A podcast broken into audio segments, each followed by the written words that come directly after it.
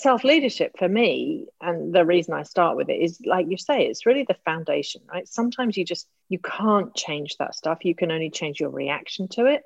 And and i guess linking back to permission slips right? Sometimes if you can't change it and if you've done everything that you can right? If you're still not appreciated and this is not soil where you can grow like leave Welcome to the Rebel Souls podcast, where we flip the middle finger to the status quo. I'm your host, Shelley Paxton, lifelong rebel, liberator of souls, and author of Soulbatical, a corporate rebel's guide to finding your best life. Settle in as we dive deep with badass leaders who are rebelling for what matters most in life, business, and the world at large. I'm so happy you're here. Let's get this revolution started. Hello and welcome back, my fellow rebel souls. Happy Monday. If you're diving into this as it's hot off the presses, this is my final interview during what I'm calling International Women's Month. So, you guys have heard me talking about the fact that I'm committed to celebrating women all month long, not just on March 8th, which is International Women's Day, when we drop the episode with Claire Wasserman. I'm just, I'm super excited that I've got these three badass women first Dahlia, then Claire, and now Helen Appleby. She's a dear friend, she's a fellow coach, and a woman on a mission.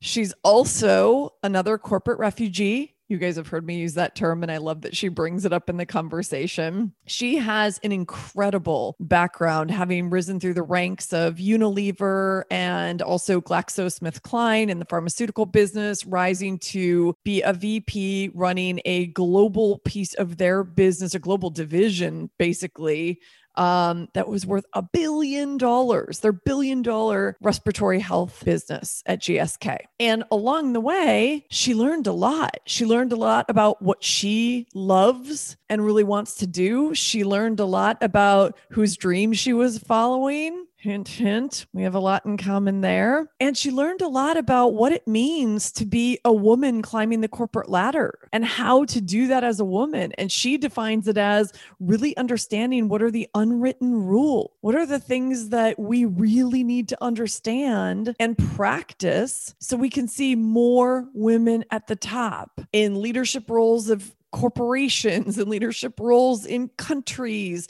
what are the things we need to do? And then how can we support each other as more and more of us get into those roles? So we really dive in. We dive into Helen's story and we dive into a handful of the unwritten rules that she's written about in her new book. So if you're watching the video, here's a sneak peek.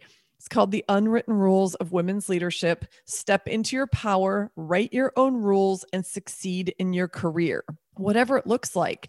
And the beautiful thing is, we talk about the fact that both Helen and I are on this mission. We both lead movements, mine around liberating souls, hers around getting more women into leadership positions in the world. And we both left corporate to do it, but you don't need to. And her book is chock full of how to succeed, how to get more of us there. And also, hello, guys. Hello, my fellow male rebel souls. I know you guys listen. I love you equally. And I love that Helen's book and our conversation end with how can men help? What can you guys be doing to advocate for women where you work and in the spaces in which you lead and have influence and have a platform? So it's powerful. This is for everyone because this isn't simply a women's issue. This is about getting diversity of thought and leadership. That's women, that's women of color, that's men of color, that's people of color. Who in uh, more and more places where decisions are being made. So I'm super excited to wrap up International Women's Month with this conversation with Helen. You guys are going to love her. It's juicy and it's practical. There's stuff you can start doing right now. And I had more than a few like, oh, kind of, you know, remember the old V8 commercials? I'm totally dating myself, but where you like smack your forehead and you're like, ah, wish I would have known that I could think back to, especially my time at Harley, things where I was like, oh, yeah, you know, I was kind of like, put your head down, you know, do everything for the company, bend over backwards, you'll get recognized and noticed. And while uh, in some instances I did, there's so much I realized I could have been doing differently that also, you know, I might not have felt so burned out and so empty on the inside. So this is a good one, you guys. Let's dive into my conversation with Helen. And ladies, let's keep supporting each other. Men, please please keep advocating and supporting the women in your world. And that doesn't just mean your daughters. Um and uh i just let's all start living by these rules. And like helen said i mean we're rebels after all. So let's fucking make up some of our own. Let's change the face of what leadership looks like. All right. I love you guys. Let's dive into the conversation with helen. Enjoy Hello and welcome back, my fellow rebel souls. Okay, so we're in the midst of, well, I'm calling it International Women's Month. We're past International Women's Day, and I made a commitment to really throughout March interview some bad ass women who are role models and inspiration and mentors for me. And one of them is my dear friend, Helen Appleby, who's here with me today. Welcome, Helen. Hey, Shelley. Lovely to be here. Oh my gosh, I'm so excited. It's always, and it's so fun just to listen to you talk. And honestly, I was geeking out on Helen right before we hit record on this, you guys, because I I've spent time with Helen. I've been on her podcast and I finally had a chance to read the book. Helen's brand new book. All the stuff that she's been living and preaching for years is actually a book now that we can all buy. I have gone through this. Mine is dog eared and highlighted. For those of you watching this on YouTube, you can see it. I was showing it to Helen earlier, but it's called The Unwritten Rules of Women's Leadership. And I even like actually, Helen, I love the subtitle you landed on Step into your power, write your own rules, and succeed in your career. And this coming from a woman who's had a pretty fucking amazing career. So we're going to get into all the juiciness. You know what I'm going to ask you. I love to start with the question What are you rebelling for? Thank you, Shelley. I am rebelling for two things, really. And I guess one sort of fits under the other. But like for women succeeding and finding their version of success, right? It is succeeding in your career, but you know, I think success looks different for everybody. And finding the the success that is really in our hearts is what you and I have both done and what I help women do, whatever that looks like. Right. And the other thing that I'm really, really passionate about, and we, I know we both are, is sisterhood. Yes. Right? And women helping other women. There's been a boys' club forever. And, you know, and then there was Queen Bee syndrome as a few women broke through. And the times are changing, right? And now there's a sisterhood. And how I'm rebelling for women succeeding and then women helping other women to succeed too and us pulling mm. together because the research really clearly shows that when you have the support of other women who have the support of other women do better. And and it's just easier right? Doing it on your own you and i know right? Doing that shit on your own is hard and it's lonely. And leadership you know to some extent leadership is lonely but we can make it easier and we can make it easier for each other if we do it together. So there yeah, you go. I love it. And doing it alone is unnecessary. You know, I talk in my book, and I know we'll di- we'll dig into this because I want to get into your journey to what led you here to really discovering what these unwritten rules of success are, and to the work that in the world that you do today.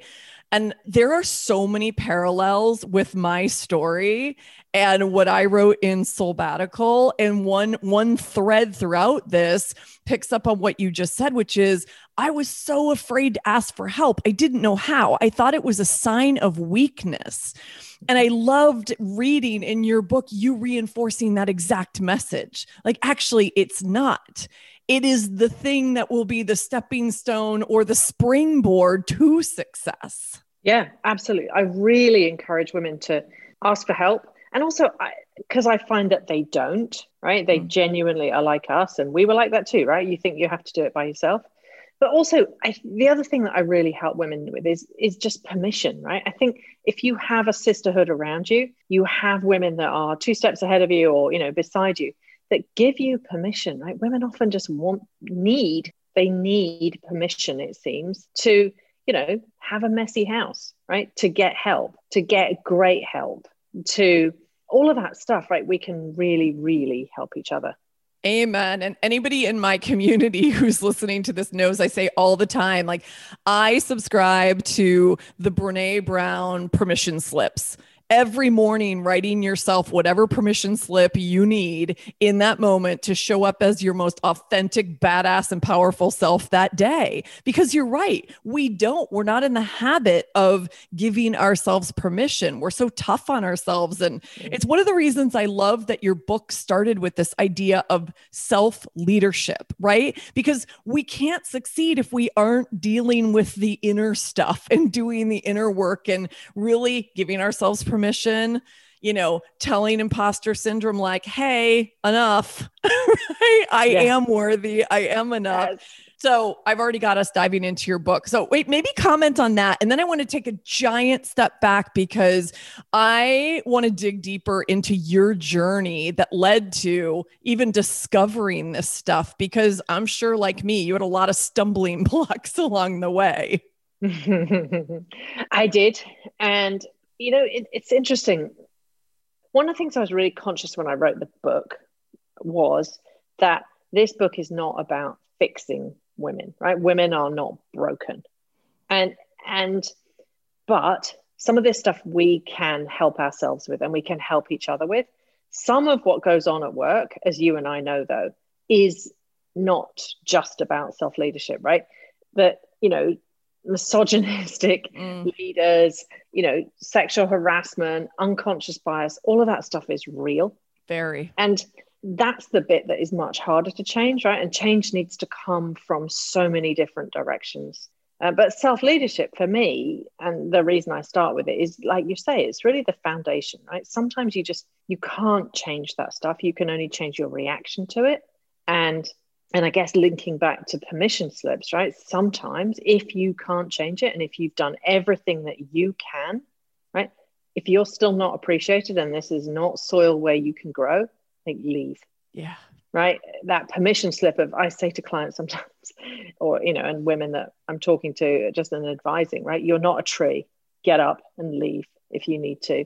So yeah, leadership on many levels, isn't it? And definitely there were times, and you'll see them right in the book. There were times when some of that external stuff got in my way. I definitely, you know, hashtag me too, and the unconscious bias, all of that stuff. You know, I talk at quite at length about, you know, it took a while for somebody to take a chance on me, as they called mm. it right? Because women are, men are, the research says men are promoted based on their potential and women are promoted based on their track record and how can you you know have a track record if you can't get the global role right? How do you yeah. get global role if you haven't got a track record right? So i kind of circled around that for a while. But and there were things looking back now there were things that i could have done that i didn't do well enough because i didn't know. So that's really the premise of the unwritten rules. It was the stuff that nobody told me how to do well right? How do you ask for a mentor right? I kind of like you know the fact that mentors help you that's not really an unwritten rule, is it? Like we all know that. But like, what do you do if you're not asked, right? What do you do if everyone above you is looking after and hanging out with and playing golf with the guys? What do you do then? I didn't really know.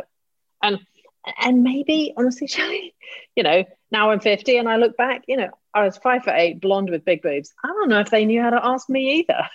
right. So yeah, that was like probably unwritten for them too, right? So how do you do that? How do you have that conversation in a way that's not weird?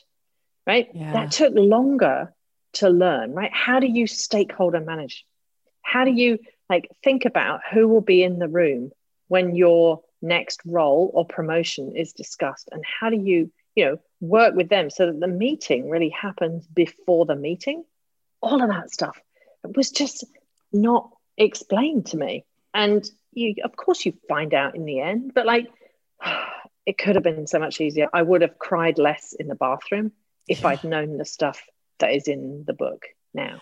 A hundred percent. And I felt the exact same way reading your book and reflecting on my 26th year. I mean, you and I spent about the same amount of time in the corporate world, in senior marketing roles, VP roles at global companies with global responsibilities, working around the world. And I was reading your book going, oh my God like if i only knew like i i was having some flashbacks of like oh yeah i did kind of what you say at the beginning of the book. You're like yeah i would have done this differently this differently this differently and this differently. And that's why you're on the mission you are to share this with women and to help women help themselves and help each other. And i think it's so powerful that you're you're on that mission and that you kind of approach it with sort of an I got you, like an arm around you. Like I wish I knew these things and because I do now, I want to share them. Let's let this not be a secret and that's kind of i wrote my book with that same kind of tone of voice. It's like i wanted to say i got you because i wish this book would have existed when i walked away from harley and you wish this book would have existed when you were climbing the corporate ladder. So it's really beautiful. Thank you on behalf of all of us and on behalf of wanting to change the statistics of the number of women at the top of the corporate ladder this is huge. I'm so mm. glad that you well let's talk about this. Let's talk about how you landed on this as your mission right? So you have this incredibly successful career you're vice president of uh it was like a billion dollar division of GlaxoSmithKline, right? Yeah, the respiratory health business globally. Yep, on the incredible. You had lived all over. You had like climbed the ladder there, and yet, like, what happened where you said? No, you know what? I'm being called to do something different. What was the path then to that led us all the way to the work you do, you know, the work you do now and the book that I just read and loved and want everybody to go out and buy? So what happened was I had a coach. and fancy that. I was on one of those, you know, high potential programs, right? And they get your coach. And it was great. And I was talking with the coach and I said, out loud to the coach, I like growing people more than I like growing brands and businesses. Oof. And the coach kind of looked down at the table in between us, like the words were kind of out in the open and in front of us and between us. And he, he said, So, what are you going to do with that then? I was like, oh shit. Yeah. I said it now. It's out. the genie and is out of the bottle, Helen. He's out of the bottle. It was never going back in. And, it, you know, it was five years, Shelley, between when I said that and when I left, it was five years to interesting. Okay. Train as a coach, to get accredited, to have internal clients, to sort out, you know, to land in the US and, you know, get to a point where I could walk away. So it wasn't, you know, I didn't like go on vacation and decide I wanted to run a juice bar. it was yeah. whole thing. It was a plan. And and it's interesting, you know, when I actually did le- leave, and maybe after a couple of years, like the first two years were kind of rough. the first year in particular, there was there was crying then too, in my mm-hmm. pajamas at eleven o'clock in the morning. But looking back, you know, I'm like, wow, like if I'd known it was going to be this easy, I would have done it years ago. And then I have to remind myself, you know, if I'd done it years ago, maybe it wouldn't have been this easy. Yeah. So, but it was that, you know, the answer to your question is that it was that realization that, you know, I was a decent marketeer, but actually what I was really good at was the leadership piece, right? And actually what I was better at than marketing was hiring really smart people into marketing and getting them to do great work and, you know, having them in a team that was aligned behind a vision and healthy and all pulling in the right direction and all growing.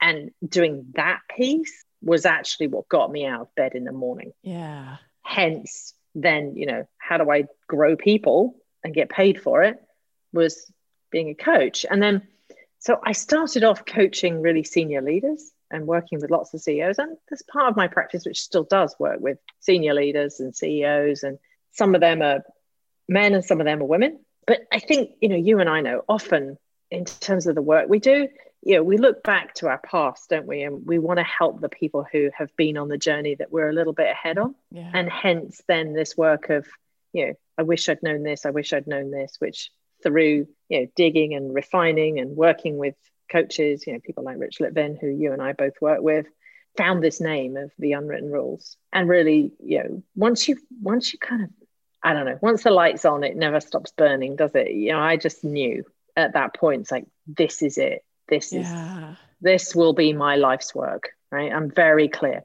And the book is my story and what the research and you know what my clients have taught me. But you know what i'm really this is a platform right? And the podcast and the other work and the community that i'm building is really about okay these were my rules but if this is about writing your rules then what are you know fabulous women around me like shelley paxton what are her learnings right? And how can i give shelley paxton a platform to share what she learned on her journey? And really you know where did she struggle? How did she overcome it? What does she wish she'd known back then yeah. right? And so that's then kind of the the broader sweep of it. I, I guess i'm kind of careful that you know these are my rules right? They may not be yours right? Because i didn't i'm not walking the exact same journey that you walked but how can we you know get out of our own way? How can we accelerate? There's accelerators and decelerators in our careers mm-hmm. aren't there? How can we maximize the accelerators and minimize the decelerators so that we can succeed? Because you know honestly longer term how will we get more women senior in organizations get more women senior in organizations oh my god i there. highlighted and underlined that in the book like five times i was like exactly yeah. it's that simple and it's that hard but it's actually that simple Right. right. And there's still more CEOs in the Fortune 1500 called David than there are women. Every time we're not there yet. No, every time I hear that statistic, it's like the hairs on the back of my neck just stand up and I'm feeling, I'm having that exact experience right now and i so i just want to i just want to there's so much yumminess in here that i want to start pulling apart and i really do want to talk about a few of the unwritten rules and dive in because i would love for every rebel soul you know woman who is listening to this right now and even the rebel soul men who can help a sister out which is something that because i love that you end your book with yeah yeah i love yeah. how you say like how can men help so i would love to get there so let's talk about some of the unwritten rules. I just want to reflect on the fact that what you shared in your stories, like you honored your soul. Once you let the genie out of the bottle with, like, I love to grow people more than I love to grow brands and businesses, it's like, boom. And how many times do we all say that? And then we spend like a decade trying to stuff the genie back in the bottle instead of saying, well, how could I take tiny steps forward to make this happen? What would that look like? And as you say a lot in the book, what if I got curious? What if I simply like I didn't let it freak me out? I didn't panic about it. I just started to get curious and maybe unravel uh, unravel it a little bit and explore it a little bit deeper. And I took what was like a year that I was kind of having my nightmare and ultimately laying the foundation for me to leave Harley. You said it was five years for you at GSK. But what I love is you honored your soul and you realized you were living your dad's dream, which were, I mean, you and I have connected on this before. Yeah. Exactly my words. Like I realized I was living my dad's dream. And by the way, it served me well for a very long time, as it did you, right? And you yeah, had we used the, to say in our house, uh, it was unwritten. yeah. But in our house growing up, you could be anything you want as long as it was blank director in a big company, right? and you could choose it, fill the blank with what kind of director you wanted to be, right? That's and we've right. got, you know, finance directors, digital marketing directors, investment banking, you know, investor relations directors, and, and I was the marketing director. And then you get to a certain point in life and you're like, oh my God, right? And that was my dad's like i actually before he died i actually had this conversation with him. Oh you I was did? like okay, oh yeah, yeah, more yeah. please. I want to hear about this. Yeah yeah. And i said to him look you know that's what you taught us. Mm-hmm. and kind of and he said yeah but that's like that's what i learned. He said when he was young his dad told him you can't go to college you can't go to college you can't go to university because i can't afford it. So go get a profession right? And he went and became an accountant, right? And he did his articles. He never went to college. And so he was taught, right, to get a profession. And then he said through that, you know, he's worked for big companies. He worked for Exxon, Esso, mm. for 27 years. And he said he noticed that, you know, how well people in big companies did. And so he said that was kind of then he believed that was the route to success. And and so and I said, so you know, I don't becoming an entrepreneur was like completely fish out of water for me. I don't come from a family of entrepreneurs at all. Me either. Um, and he's like, well, that was kind of what I was taught. And then he said to me, but you know, like in the end, I want you to do what makes you happy. So whatever you, you know, like I made it mean I could only do that because that was what he knew and kind of subconsciously what he communicated. But he's like, you can do whatever you want. Like I just want you to be happy. So and and so he said, and, and you know, by the way, like it's worked so far, hasn't it? like, you know, wink, you didn't wink. bad following my rules. yeah, I've definitely I've definitely experienced the same in in many conversations we've had since I left Harley. My dad had his strokes and I know you lost your father and these are crucial conversations that we're afraid to have. You talk about difficult conversations in the book. These are some of the difficult conversations to have in our life as well because you know, sometimes these are real expectations put on us, sometimes there are interpretation of expectations, but you really were shining a light on like following your soul and if not now, then when? You and I both did this kind of in or near midlife. Mm-hmm. right or midlife as far as we know we we don't know yeah. we don't we don't know our journey but i thought that was really beautiful and what you said at the beginning of the conversation about like your journey looks different than my journey. Yes, we both ended up, you know, leading movements and starting coaching practices and all the things, but that's kind of where the similarities end, right? We're doing very different work. I love that it's aligned really beautifully, but I always say, I'm not on a mission to get people to leave corporate America. I'm on a mission to get people to live more authentically, courageously, and purposefully and you're on a mission to help more women succeed in their careers and then help each other, which is really beautiful, right? So let's talk about what that what does that look like? Like let's start to dive into what are some of your favorite or maybe the things the unwritten rules that come up the most often in your coaching and in the workshops that you do. Let's start diving into a few of those. Sure.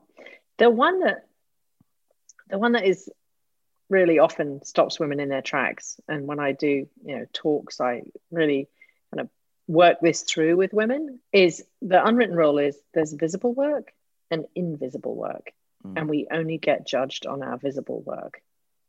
So the question I ask women is, you know, as you look at the work that you do, the value that you add, and the results that you deliver, how much of that is visible to the people that will be in the room next time your next role is discussed. And what you often find, what I often find with women, and what was definitely true for me, is that we kind of do good work and hope that it will be recognized. A hundred percent. That is definitely my lived experience. I was the one who was like, head down, I'll get it done, super valuable to the company, I'll do anything. And yeah, didn't spend a whole lot of time doing some of the great stuff you talked about in the book. Right. Right. And so they do that. And then what I'll say to them is you realize that that's not how the game works. Right. You realize your boss is really busy and nobody's going to come and find out. Right. It's your job to tell them. And I kind of knew that too, but then it was like, oh, but that's called self promotion, isn't it? Yeah, it feels yucky, right? right? I have to do that. Ooh, right? You know, and that's something else on my damn list, right? and uh, and I'm supposed to be networking, and you know, oh, you know, hashtag nobody's got time for that, right? But the pivot for me is thinking through that, right, and and getting really real that if they don't know, then you won't get credit for it, and that is just a terrible waste of your talent and your time. And how do you like sit down and say, okay, what is my invisible work and who needs to know? And then what your job then becomes not to self promote and to brag and to boast, but to educate. Mm, how do I, I educate the people that need to know what I'm up to? Right. And and like so set up a meeting and brag about yourself for half an hour. Helen was like, right? Can you educate those people on what it is you do and just tell them and update them and, you know, help them understand? Oh, I can do that. And I could really do that authentically. And so, you know, often women say they have no idea, right? If I left, they'd have to get two people to replace me. they've no idea. You know, they should know. I shouldn't have to tell them. It's like, come on, girlfriend, stop it. It doesn't work like this. You've got to do this. You have to teach them. You have to educate them. That's a big deal, right? And in terms of impact on people's careers, right, what the research says is getting visibility of your results is one of the biggest things you can do to shift the trajectory of your career. And the other one is mentors, right? So, mm. really being purposeful, like I said at the beginning, right? The fact that you need mentors, not really an unwritten rule, is it? But how to ask, like working out. And again, we do this on the course, we do it in the talks. What are the three journeys that are ahead of you? Three conceptually, right? I made that number up, but like, you know, having mentors takes time too, as well as yeah. homeschooling and all the other crap we're doing at the moment, right? Uh-huh. So, um, but if you think about what are the journeys ahead of you, so mine was, mine were um, an international career in marketing. So I've lived and worked in six countries. So, you know, how do you do that moving was, and how do you do it well? And how do you, you know, bring your spouse and manage the kids and get on the list and, you know, do the relocation, negotiate the deal, all of that kind of international moving thing was a was a big journey for me and I needed mentors and got great mm. mentoring actually around that. And then the other one was, you know, the actual succeeding in marketing career. So what did I need to do in terms of new product launches and, you know, building my resume, my marketing resume. And then the other one for me was doing that and being a mum along that journey. And so yeah. a lot of the time as well, the whole working mum guilt thing, right? give up the guilt is something I talk a lot about with mums and you know realizing that you have to really decide are you a better mum if you go to work or if you stay at home and I was very clear that I was a better mum if I was at work and then how do you then do that without feeling guilty and and again the reframe for me was you are a role model for your kids, right? There's plenty of research, and I list it in the book. There's plenty of research that says that kids of working mums, right? The girls earn more, they are more independent, they do better. And the boys, when they get married, they help their wives more, right? Oh, so ah. It's not ah, going to harm the it. kids. Yeah. Right. So the guilt is on us. And I say to women, be the role model that you want your kids to have, right? If you're going to work, if you've really decided that you're a better mum because you work, be a mum that loves work, right? Be a mum that loves her life, is creating a life that she loves. And let your kids see that, not you, you know, feeling guilty for not being at every soccer game, right? They're going to be fine. I did not go to every soccer game at all. And, you know, my kids had amazing opportunities and a better life because I worked. So you told a cute, you told such a cute story. What was it that I think it was your um, yeah, what Alex said his classmate. Will you tell that story? Yeah, yeah, yeah, it proves exactly what you just said, which lights me up. Yeah, so when we lived in Kuala Lumpur in Malaysia, nobody, it's an expat community, right? The Western community is a an expat community, and none of the women worked. And there was this one other working mum. we clung to each other, and she's called Claire Kenny. And our kids happened to be in the same class at school. And Alex came home from school one day and he said, Mummy, Joe and I, we're the smartest in the class. I think that might be because, uh, you know, you two, you and Claire work. You're the smartest mums. so, and I oh tell that God. story in my book. And actually, Claire oh. Kenny just came on my podcast. She's amazing. She was like running the Asian division of FIFA back oh, then, wow. Football Claire, as I called her. Uh, she's a badass, right? And now runs her own agency. But yeah, you can see that for my, you know, it's so funny, isn't it? The kind of meaning that what happens and what we make it mean are often, you know, like we write our own stories in our head. But the story that was in yeah. Alex and her son's head was that they were the smartest because they had mums that worked. I love it, which is like, but it puts that positive spin. It's like, God, we stress ourselves out about with guilt and all this other stuff. And it's like, you're right. Those are just stories in our heads. They're not even reflective of the reality. And the fact that you heard that from your own kid, I just thought was so beautiful. And the, the other thing that feels related to this before we move on is you talked about I, I, wrote these down because we're very aligned on how important self-care is mm. and i love that you made this point and it feels relevant especially if you're you know a mom with a full-time job and a huge career and all the things you have this concept of giving it all but not giving, not it, giving all it away. away. And, and, I was like, oh my God, amen. And also a little jealous that I didn't think about that phrase myself because I was like, shit, that's good. So can you talk, can you talk about how you think about that and even what you what you know maybe what you do or what you've coached your clients on because i mm. think all of us as women really struggle whether what eh, with whatever you know our, our multifaceted lives whether we're moms or not moms whether we're in full-time careers or not we tend to always put ourselves last so I was like, thank you, Helen, for putting this on the list because we need to hear it over and over again. And the sisterhood, we need to hold each other accountable for caring for ourselves, right?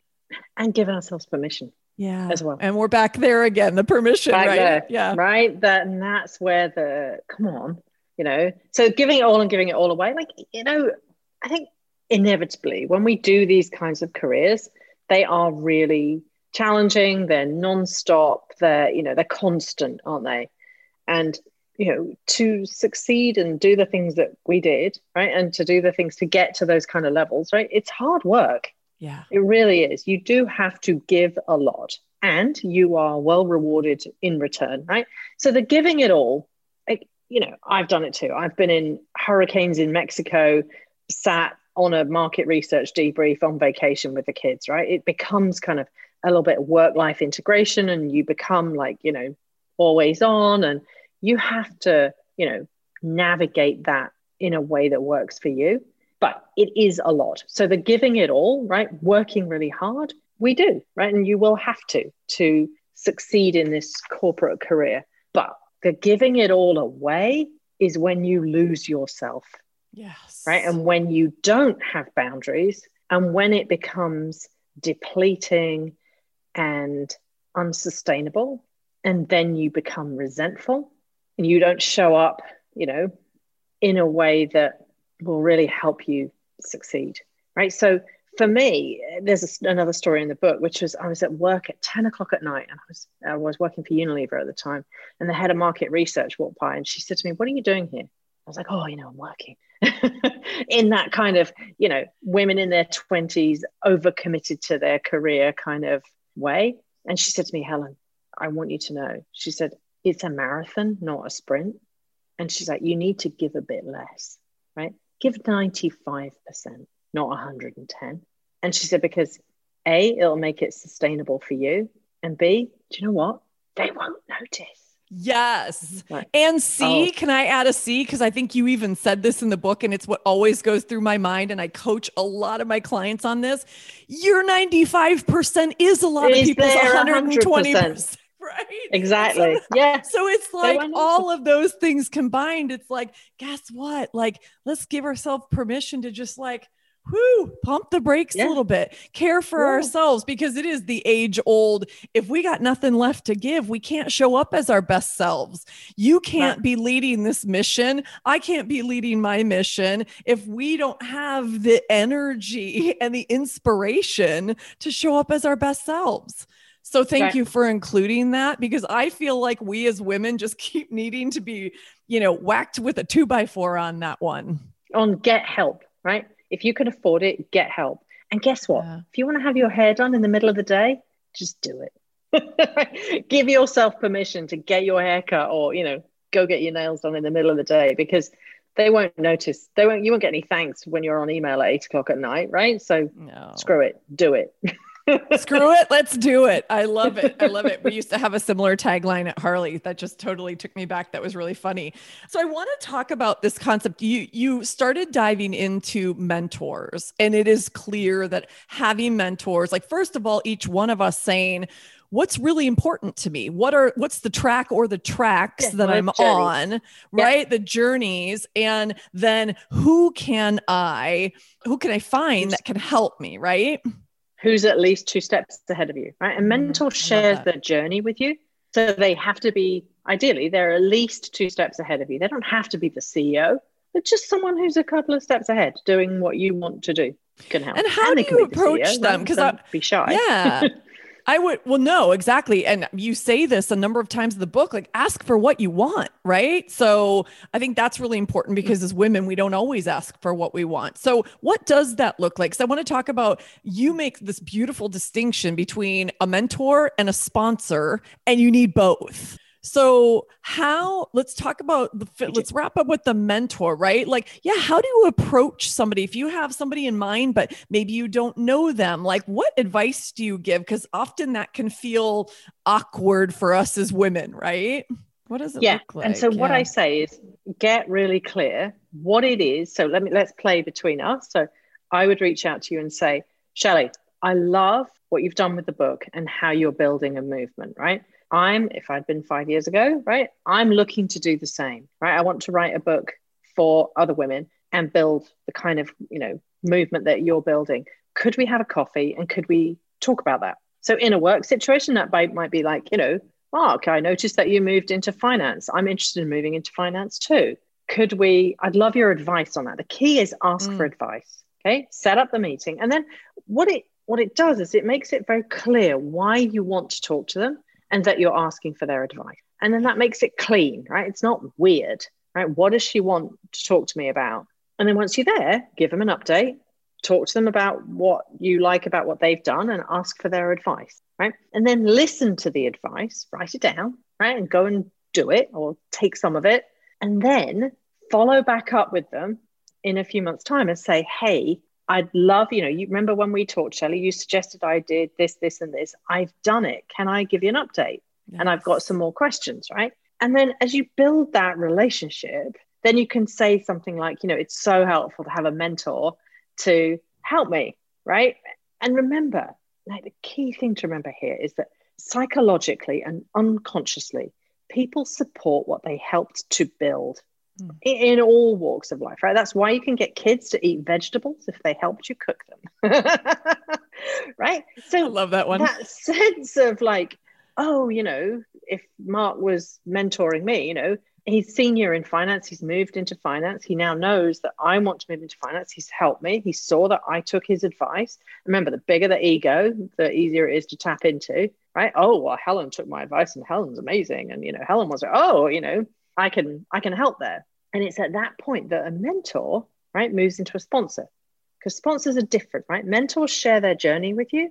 Sponsors talk about you when you're not in the room. So they advocate for you, right? And sponsors are like that next level. They're like a second level accelerator for people's careers. Often we find sponsors from the people that we worked for or the mm. people who know us really, really well and have seen our work. Because remember, to advocate for someone when they're not in the room is like a personal risk.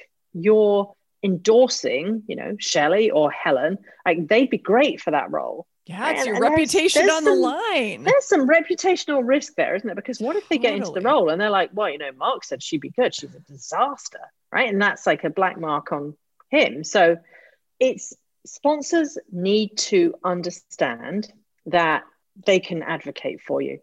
And having another source of those sponsors is your mentors. If you build great mentor relationships, then when you're not in the room, Mark will say, Oh, there's a role come up in finance. Oh, you know, has anybody thought about Helen?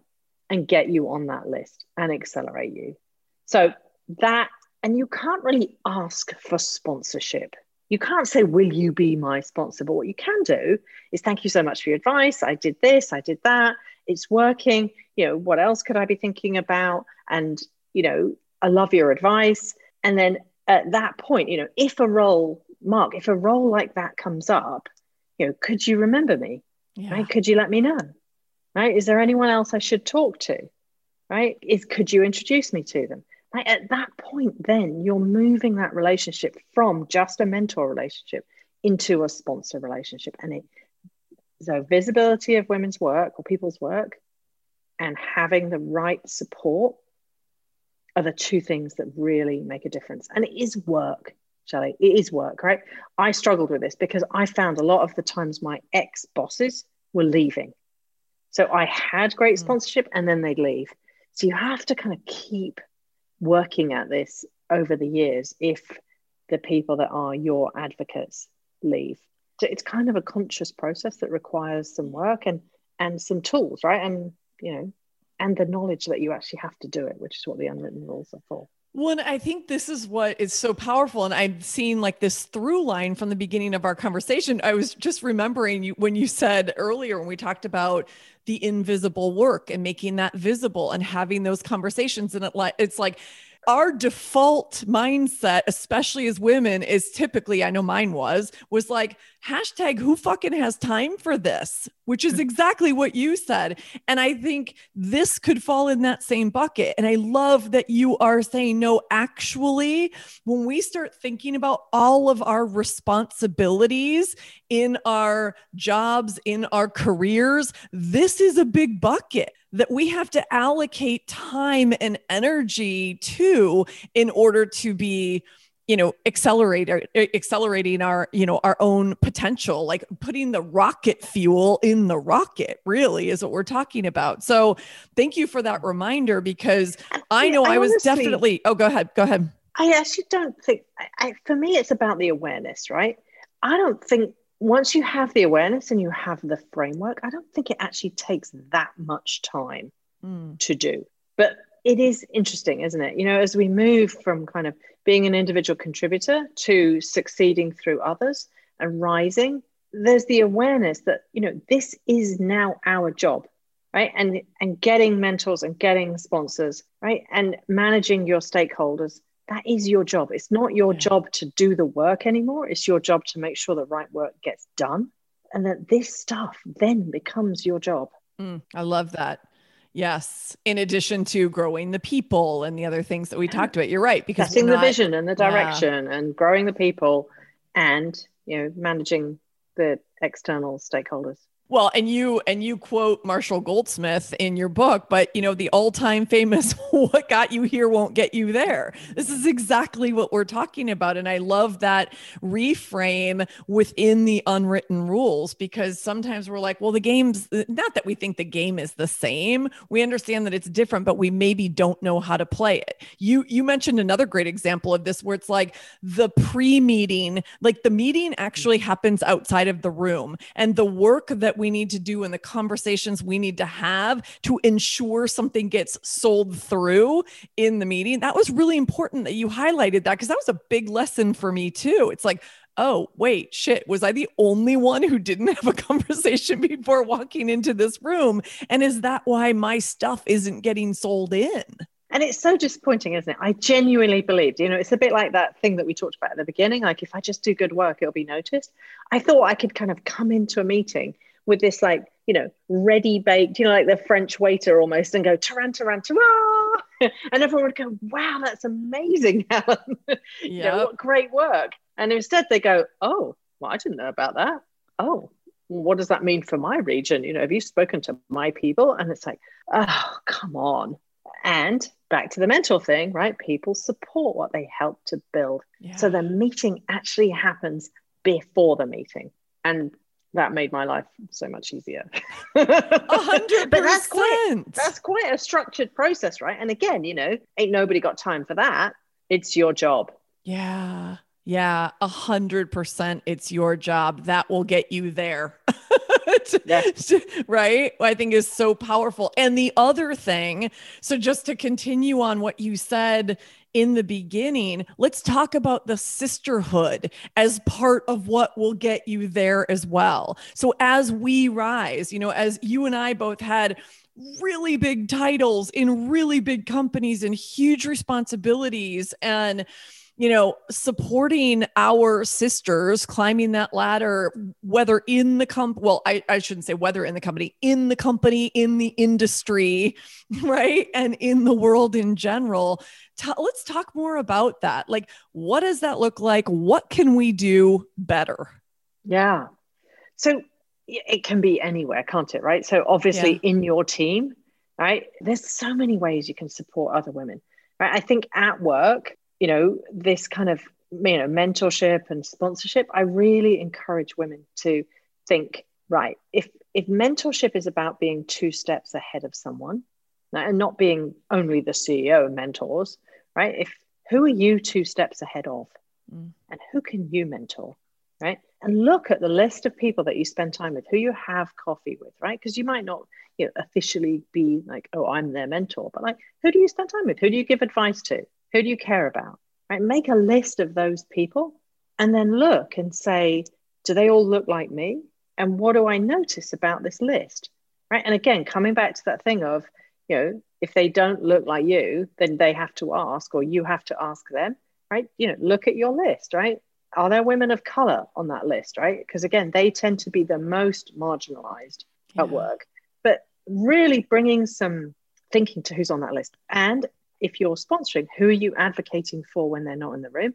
Again, looking at that list, right? And I think even on a day to day basis, right? In terms of helping women's ideas be visible and helping women's voices be heard, right? Amplification is something I talk about in the book, right? So women often get interrupted, right? Men interrupt twice as often as women do, but they almost always, three quarters of the time, they interrupt women right so interruption and being spoken over and you know mansplaining and having your ideas stolen right? That's all shit that we dealt with wasn't it? I'm sure you did too right?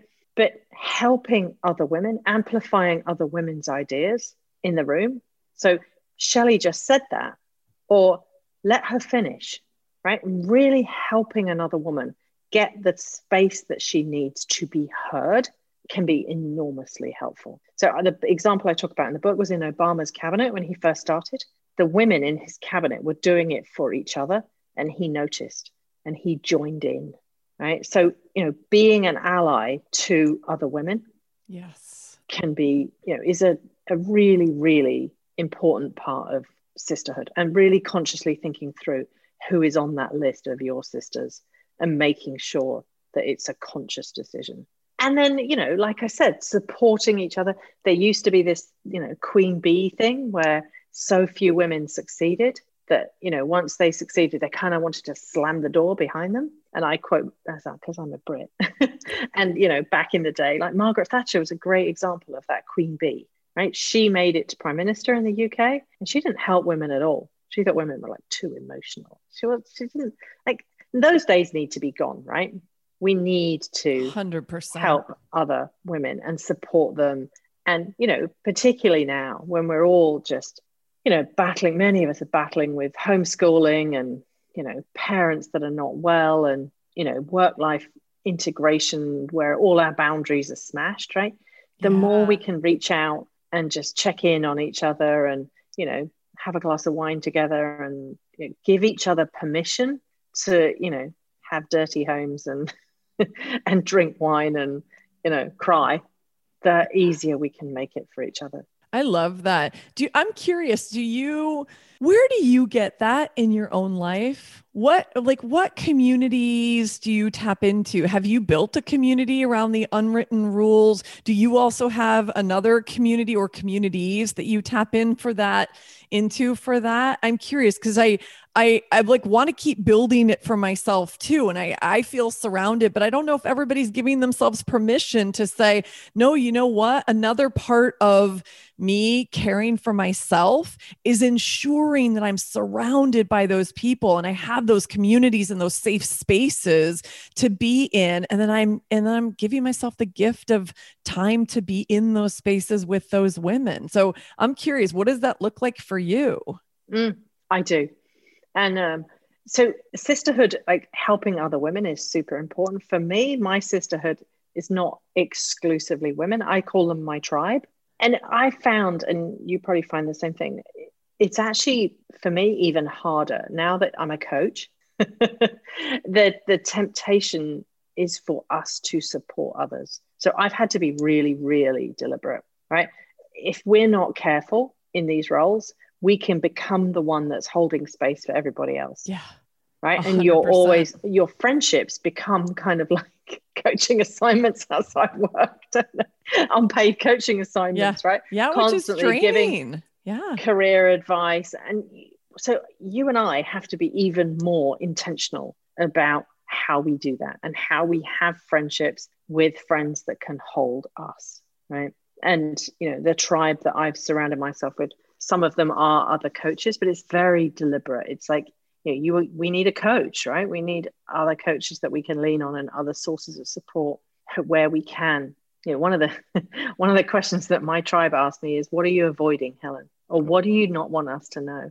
Right? To really make sure that we're held, right? And to make sure that we look after each other and that, you know, the our lives are reflected back to us and they can spot our patterns yeah. and spot us falling into our patterns again. Yeah, um, I love it. One of the communities I just joined, it's like, you know, even having us go around, this one happens to be all women, but like you, I have, you know, different communities that are are mixed. And I agree. I love, I love that um I feel like my tribe keeps getting better and better and just like I, I feel loved and supported and held by the most incredible people. I include you in that. And this one of the things we went around the circle and talked about was like what what is scaring the shit out of you at the moment? Because how many like i love the questions you just asked and how often do we feel safe enough and that we're with the right people where we can say yeah you know what? Like right now personally for me this is speaking to you helen in real time because i said this to you off camera like this situation with my parents is scaring the shit out of me and i i don't have you know I, I, have spaces where i can talk about that so i actually spoke about that in this divine feminine leadership academy circle just yesterday and i was like I am so glad. Like my shoulders just dropped. I felt this sense of relief. I felt like it was the biggest, longest bear hug of my life that I was getting from these women in terms of the love and support.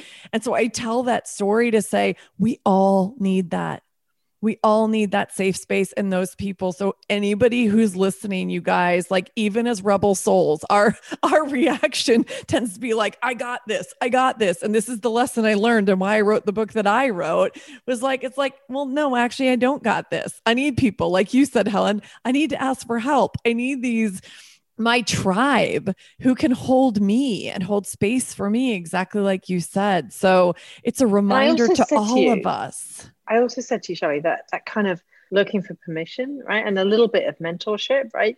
You're ahead of me in many ways, but like my dad died in 2015, and I gave myself permission in those last months to focus less on my business and to focus on doing a good job looking after him.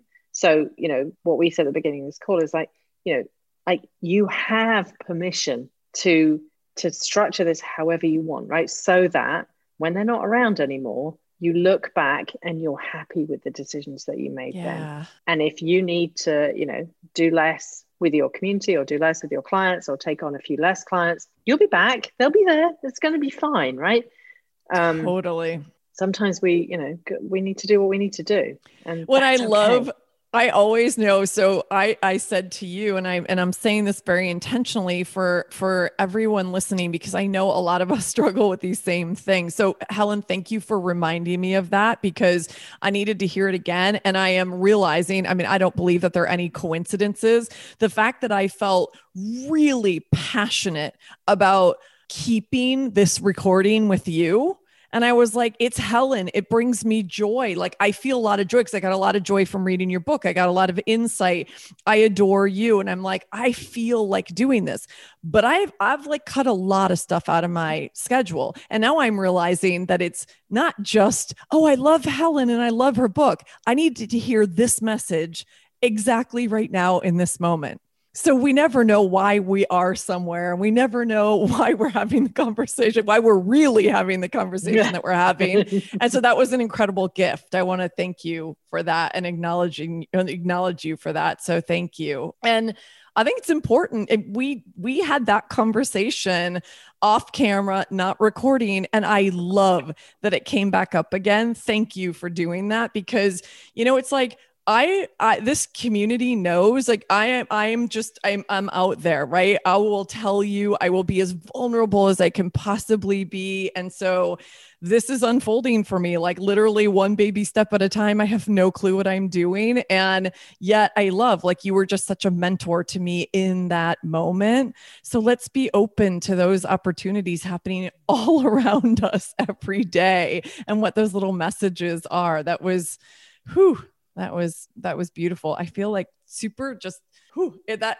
feel like warm and emotional right now. So i'm i know i'm receiving it. I can feel that. So here's what i would love to do. Can we i don't want to end this conversation but i'm also super conscious of time. What i would love to do to put a fine point on all of this is talk about what we mentioned early on. You end the book in a very specific way. And I, when I got to the chapter of like, so how can men support us?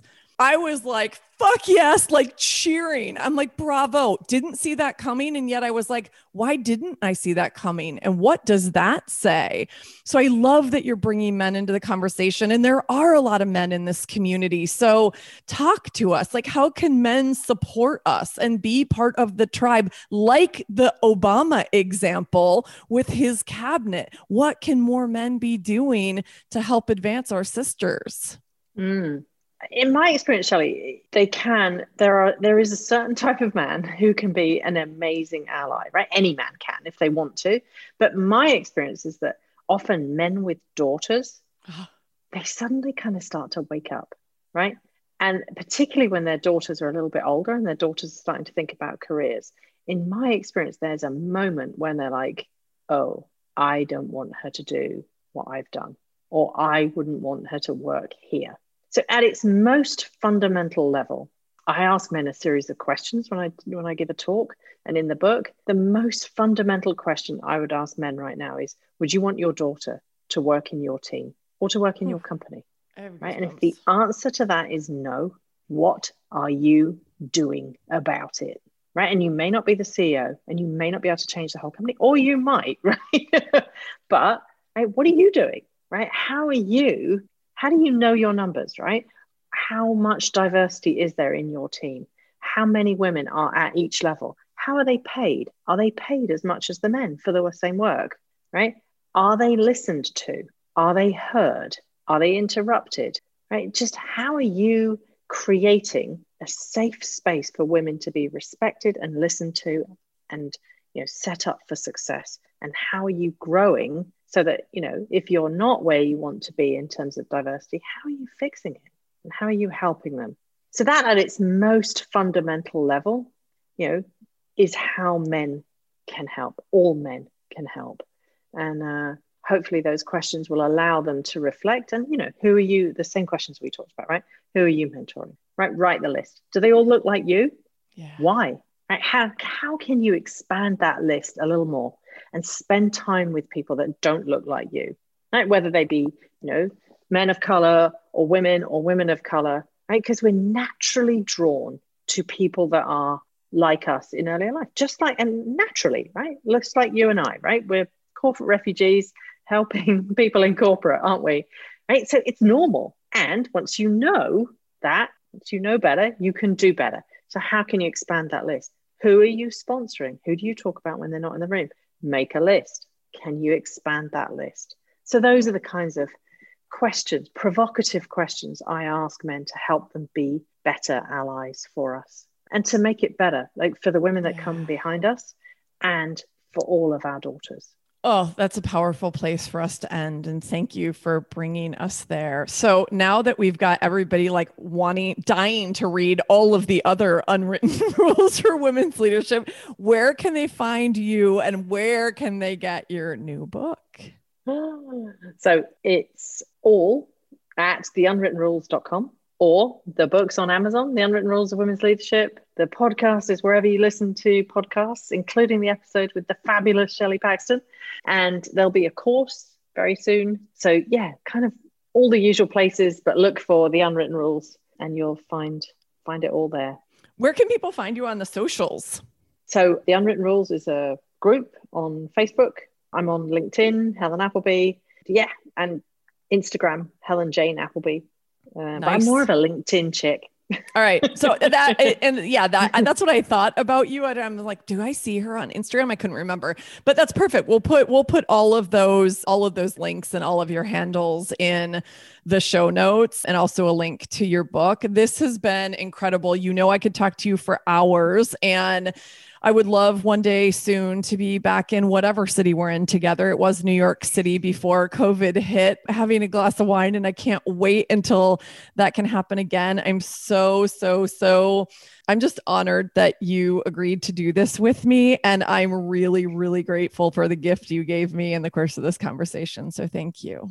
I'm grateful for you, my life. Grateful that we're in each other's lives, but grateful yeah. that you're in my life too. Yes. And Thank Nathan, we so miss much. you. Wine in Central Na- Park. oh my God. And Nathan Seaward, we miss you. Oh God, he's another one I want to get on the podcast. Oh, another totally, totally. Well, we'll I'm gonna send him a I'm gonna send him an exclusive link to this one. So that's awesome. I hope you guys loved getting to meet my friend Helen. I felt like we were having another one of our awesome chats in Central Park with wine, but we need to do it for reals when this COVID thing goes the way. So thank you, my dear. And thank you to all of our fellow Rebel Souls for listening in. Love you guys and see you next week. Bye. Hey, Rebel. Thanks for listening. If you were inspired by what you heard, please subscribe, rate, and review so our fellow Rebel Souls can find us. We have big work to do together. And if you want to dive deeper, head on over to my website at soulbatical.com and follow me at Soulbatical on Instagram.